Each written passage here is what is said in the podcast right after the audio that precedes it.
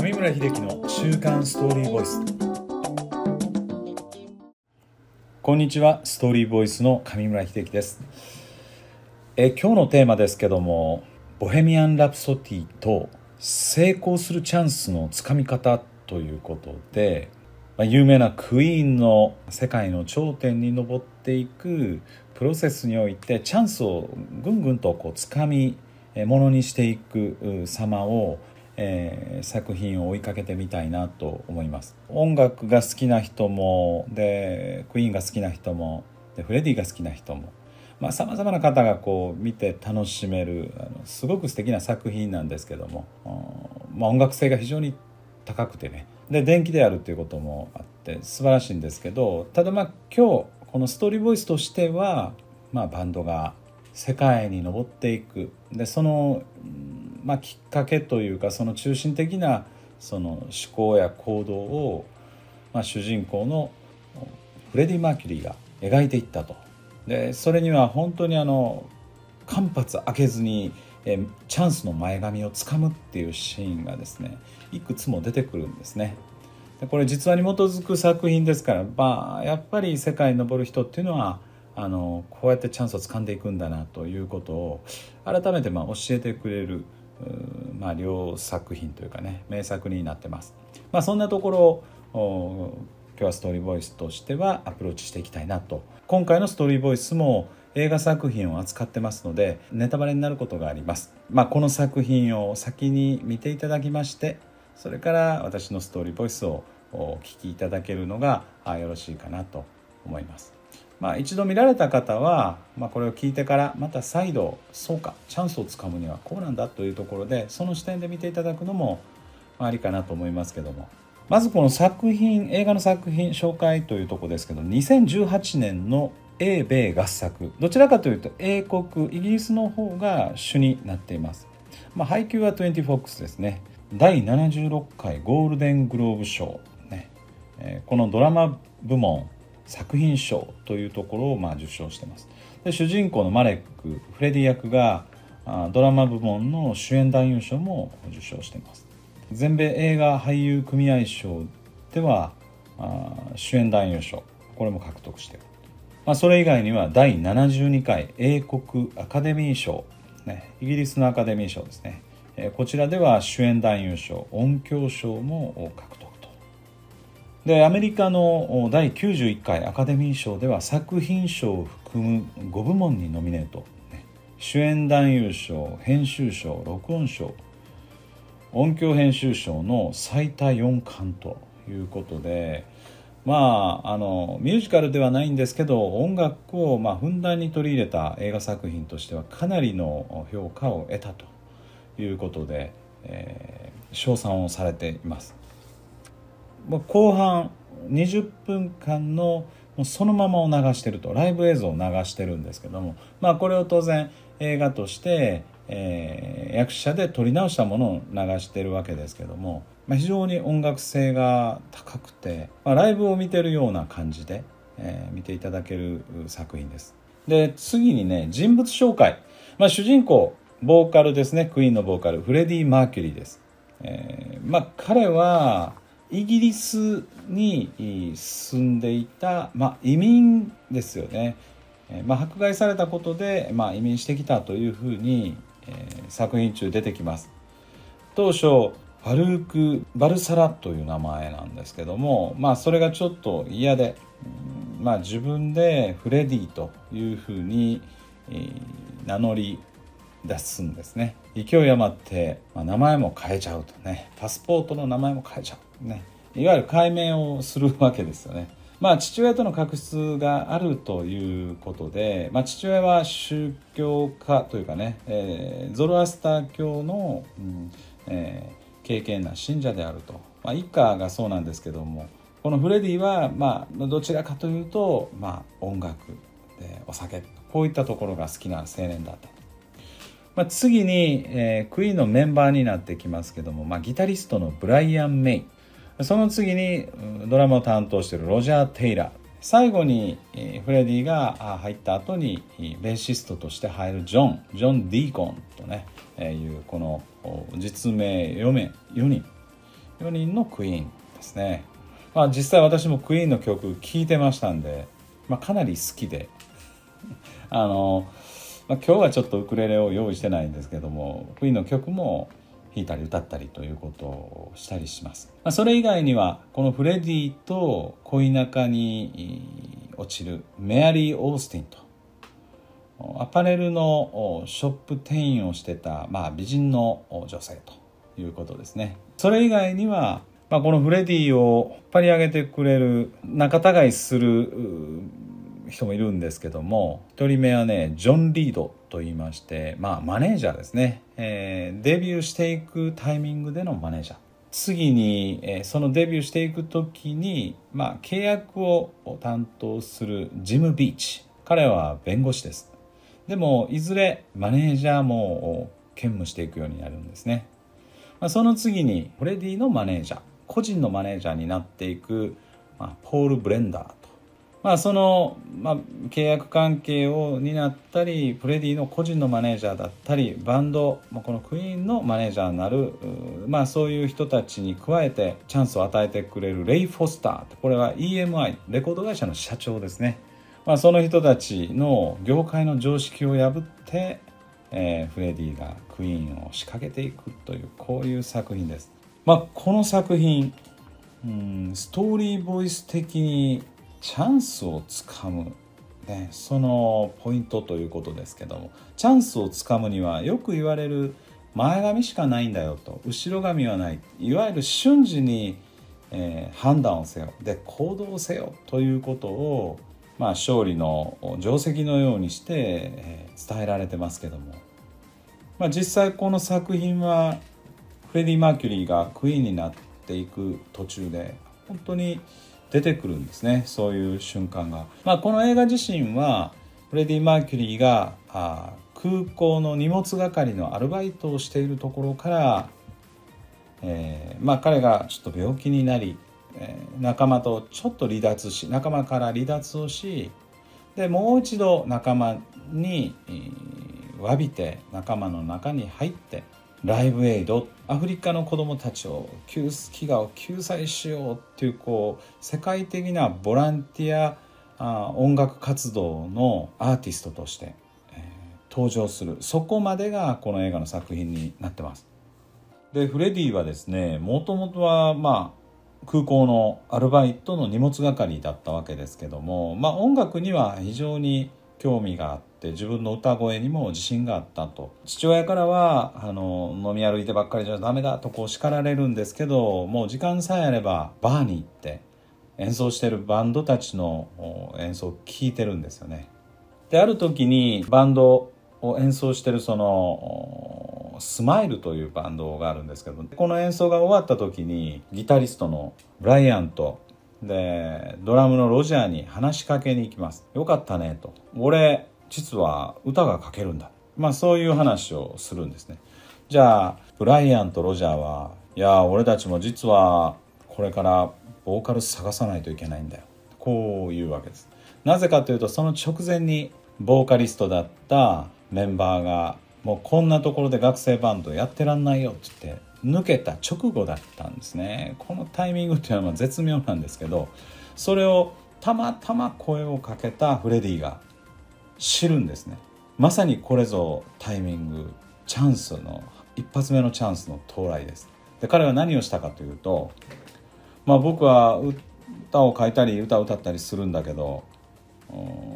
僕も歌えるよってこう言うわけですよね。でもフレディはまあ出っ歯なわけですね前がね。じゃあドラムのロジャーがそんな出っ歯で歯直さないとボーカルなんてできないよとこういうわけです。それに対してフレディが出た行動まあこれが素晴らしい。歌い出すんですね。もうそれがまあ2人を2人の心を虜にしてしまった。ここがフレディ・マーキュリーのクイーンへの成功の第一歩です。これできるって言われた時に私たちなかなかできないですだからいつも自分がまあスタンバっておく必要はないにしてもすぐに行動できるように。でたじろがず、まあ、自分表現力っていうのは本当に問われるなと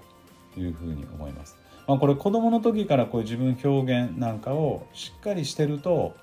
ひょっとこう呼ばれた時やっとこうできると。まあ技芸ができたり喋りができたり歌が歌えたりね。まこれ本当にいいなと。間髪上げずにやっちゃう。バンドのスマイルのボーカルになります。そこに、まあ、ベーシストも加わって新生4人でやっていくわけですけど当初は、まあ、歌も歌詞も間違ったりねはちゃめちゃです。ただ彼は衣装でどんどんとイメージを作っていた。まあご本人中で言ってます。バイセバイセクシャルなんだっていうことでね。だから初めから女性ものを着たりいろいろとしてたんですけど、まあ、それも含めて自分の自己表現ということで、えー、どんどんとスターダムへ登っていきます。まあこうスターになっていくその次のタイミング。まあボーカルになってスマイルなんてそれなりに活躍してると。でもそれで、まあ、ちっちゃなワゴンね、えー、そのワゴンでもって移動してはあのライブ活動してるんだけどこれじゃ限界があるというのを、まあ、フレディは悟るんですね。ライブを目前にした移動中に車がパンクをして立ち往生。それをきっかけにフレディはこの車を売ってしまおうぜ。こういう提案を仲間にします。ここもチャンスを捉える2発目ということで。売ってどうするんだってこう仲間に言われたらいやいやこれでアルバムを収録するんだ。仲間もそれに同意するんですね。で車を売って得たお金でアルバム収録します。現代に置き換えるともしかしたらソーシャルメディアとかかもしれないですね。ここら辺はその時代時代でツールっていうのが変わってくるんで、まあ、彼らの、ビート音楽を聴いてもらうには当時業界に乗って自分たちのアルバムが全国に広がる。そのためにはラジオやテレビで放映される必要がある。特にラジオだったようですけどもね。王道から進んでいくんですね。でもなかなか普通はできないですよね。車を売って活動が難儀になると。一方でお金もなくなると。でそれをアルバムに収録に費やしてしまったらあと売れるかどうか分かんない。普通はそこで潰されてしまいます。潰れてしまう。ね。ただ彼らは自分たちの作品というかこの音楽でそれに喜び酔いしれてくれる人たちを一人ずつ作っていくっていうことをやっていくわけですね。まあ、私のストーリーボイスもそんな風になればいいなと思ってやってるわけですけども。この次チャンス到来っていうのがレコード会社が会いたいっていうね。これはなぜかっていうとそのこの映画の作品から見られる事実っていうのがその収録をしているところ。でこれを自分たちがお金を得、まあ、車を売ったことで得たお金で収録してるその収録の様子をレコード会社のある担当者が見てでプロデューサーから連絡がかかってくると、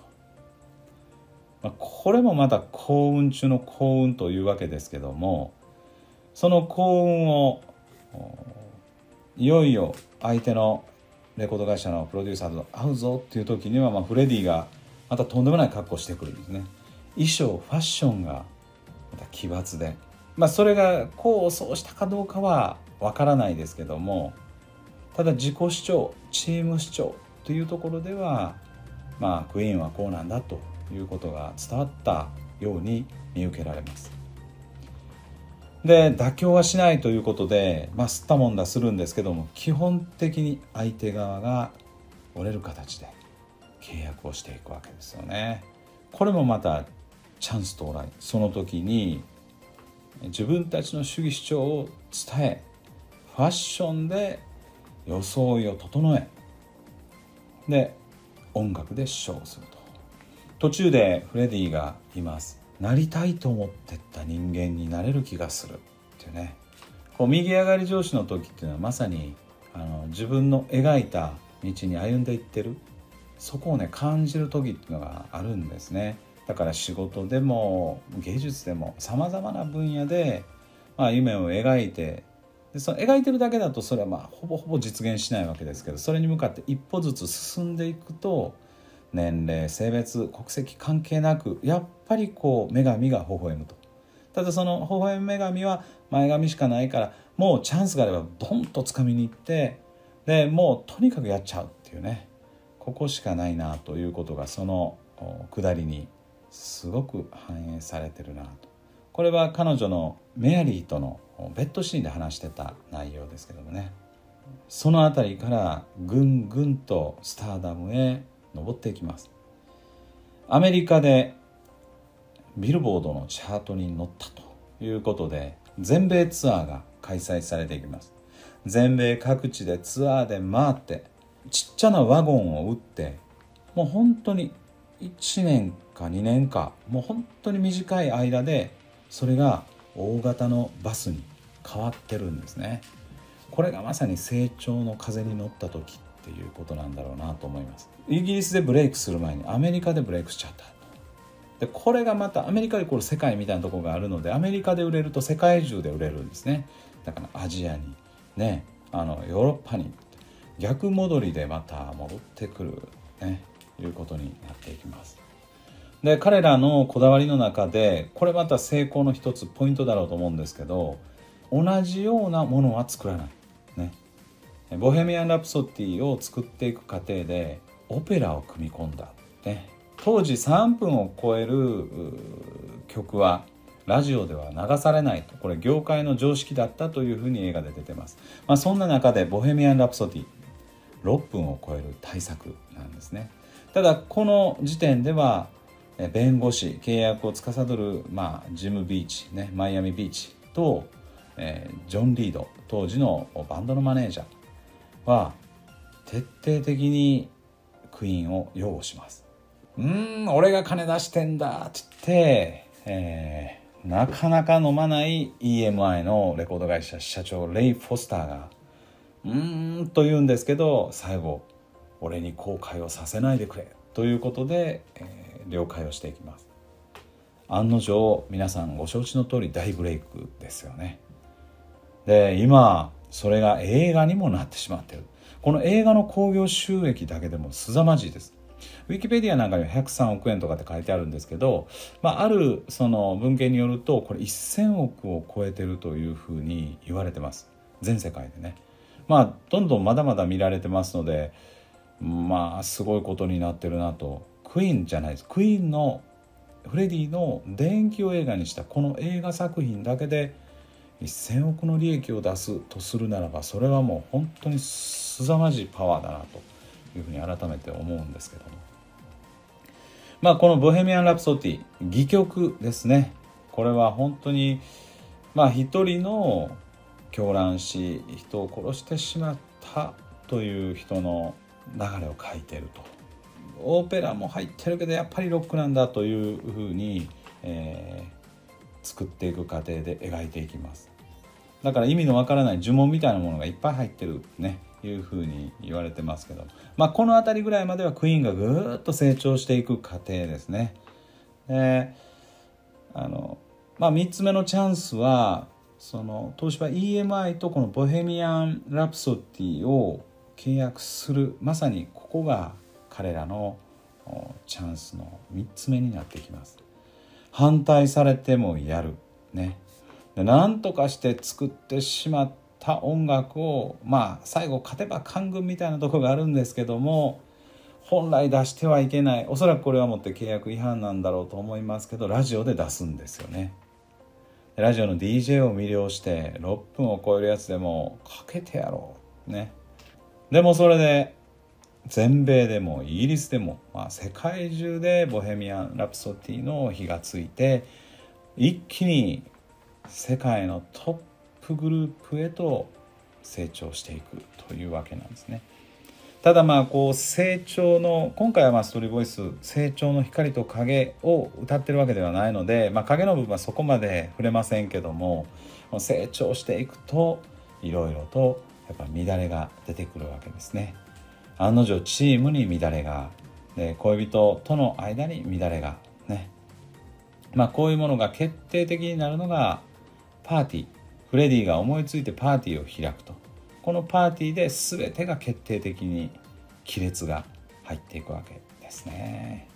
まあ仲間との決別につながり新たな恋人ができていくと。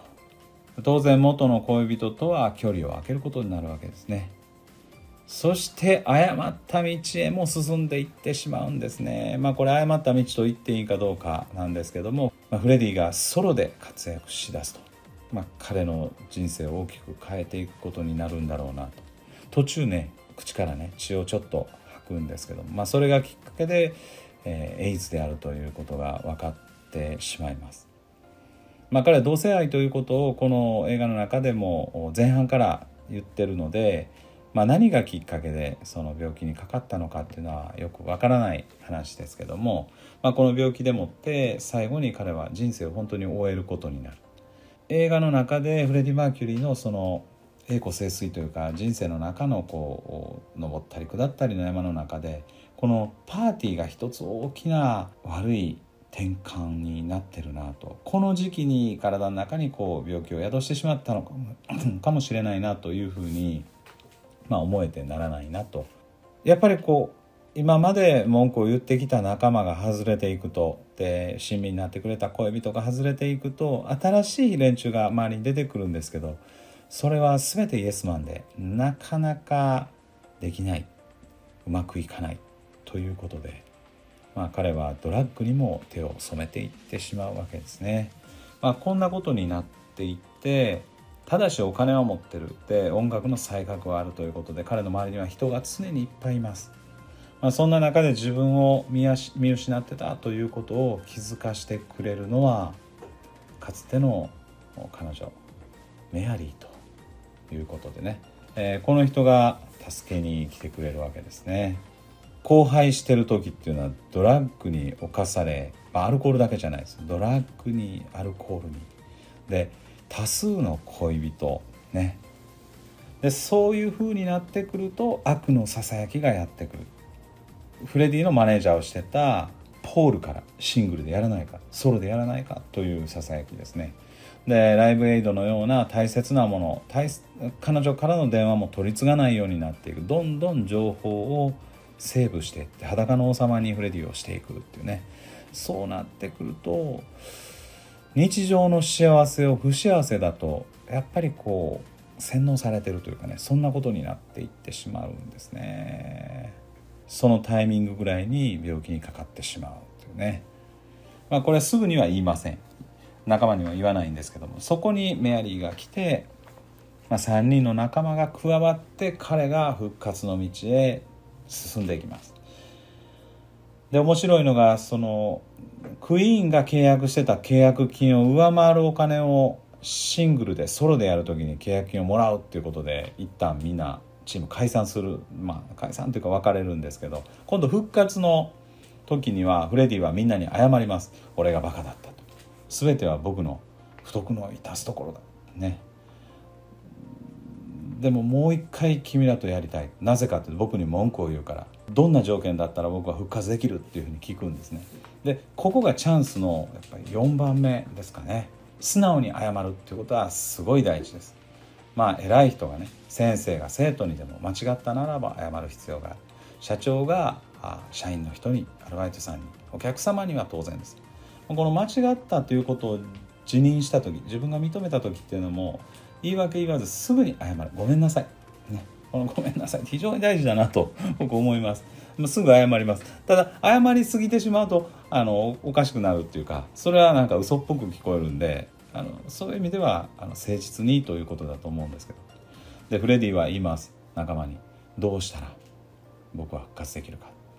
じゃあちょっと外に出てフレディちょっと外に出ててくれ。ね。その間に彼ら話します。戻ってくるともう今まではいろいろあったけど誰が曲を作ったもうこういうの関係なしにしようと。著作権はもうクイーン4人のもんだ。でどの曲をアルバムに入れるかはそれはその時の売れるものを入れたらいいんじゃいいじゃないか。やっぱそれすごく大事ですよね。これねサザンオールスターズさんも一度やりたいなと思うんですけど本当に彼らも素敵なんですよ。まあそういう意味では今回サザンのお話できないですけども彼らも取り分は均等と。まあだって一緒にスタートしたんだもんっていうことですよね。途中で入ってきた人はまたちょっと別ですけども、まあ、そういう社長一人が取りすぎてるとかね。ボーカル一人が取りすぎてる。なんていうことになっていくからおかしくなっちゃうわけで、まあ、ここら辺をクイーンは軌道修正できたわけですよね。ただその軌道修正をしてライブエイドに歩んでいくんですけどその途中で自分がエイズにかかったということを仲間に告白します。仲間は悲しみます。やっぱり家族なんですね。会社やチームも家族でありたいなと僕は本当に思いますね。そういう意味では、まあ、フレディは言います。死ぬまで俺は歌って愛を伝える。まあいろんなことを、まあ、自ら懺悔したというかあフレディの中ではこのライブエイドで演奏する時には僕に関わった人たち皆をステージに連れてこよう。ステージを見てもらおうということで実は自分の今お付き合いしてる人はパーティーで休止をしていった、えー、ジム・ハットンというね、えー、ヒゲの男性この人であるということを家族に連れて行きます。実は彼と良い関係なんだということを父母妹に伝えます。でそ彼を連れてで今度はまあ元の彼女であったメアリーとメアリーがまあ妊娠をしてるんですけどもその旦那さんと今お腹の赤ちゃんと3人ね、えー、プラスそのジムこの人がライブを見ることになるんですね。このライブエイド第2回でクインシー・ジョーンズをやりましたけどもクインシー・ジョーンズが一発目にこうアフリカの子どもたち飢餓救済ということでやったのが We Are the World ですね、えー、これにちょっと遅れてイギリスが主体になって EU でやろうって言ったのがライブエイドです。ある種クインシー・ジョーンズ We Are the World の中に入らなかった人たちがどんどん呼ばれてさらに規模感を大きくしてやった、まあ、ボランティアイベントチャリティーイベントですね。すごい額のお金が集まったと。でこれがまたクイーンの時にえー、集まったというふうにも言われてます。でこのライブエイドで20分ばっちりと歌い込むわけですよね。これやっぱり映画をねもう一度見ていただいてチャンスをつかむっていうことも含めてねしっかり見てもらいたいんですけど最後にチャンスをつかむタイミングっていうのが先ほどお話した共に許しを買うタイミングなんですここで2つのチャンスをつかみに行きます共に許しを買うっていうところで間髪開けずに謝罪するってこれがチャンスをつかむ人のポイントですよね。もう一つはこのライブエイドっていうこのチャリティーイベントがあると世界の最大のチャリティーイベントに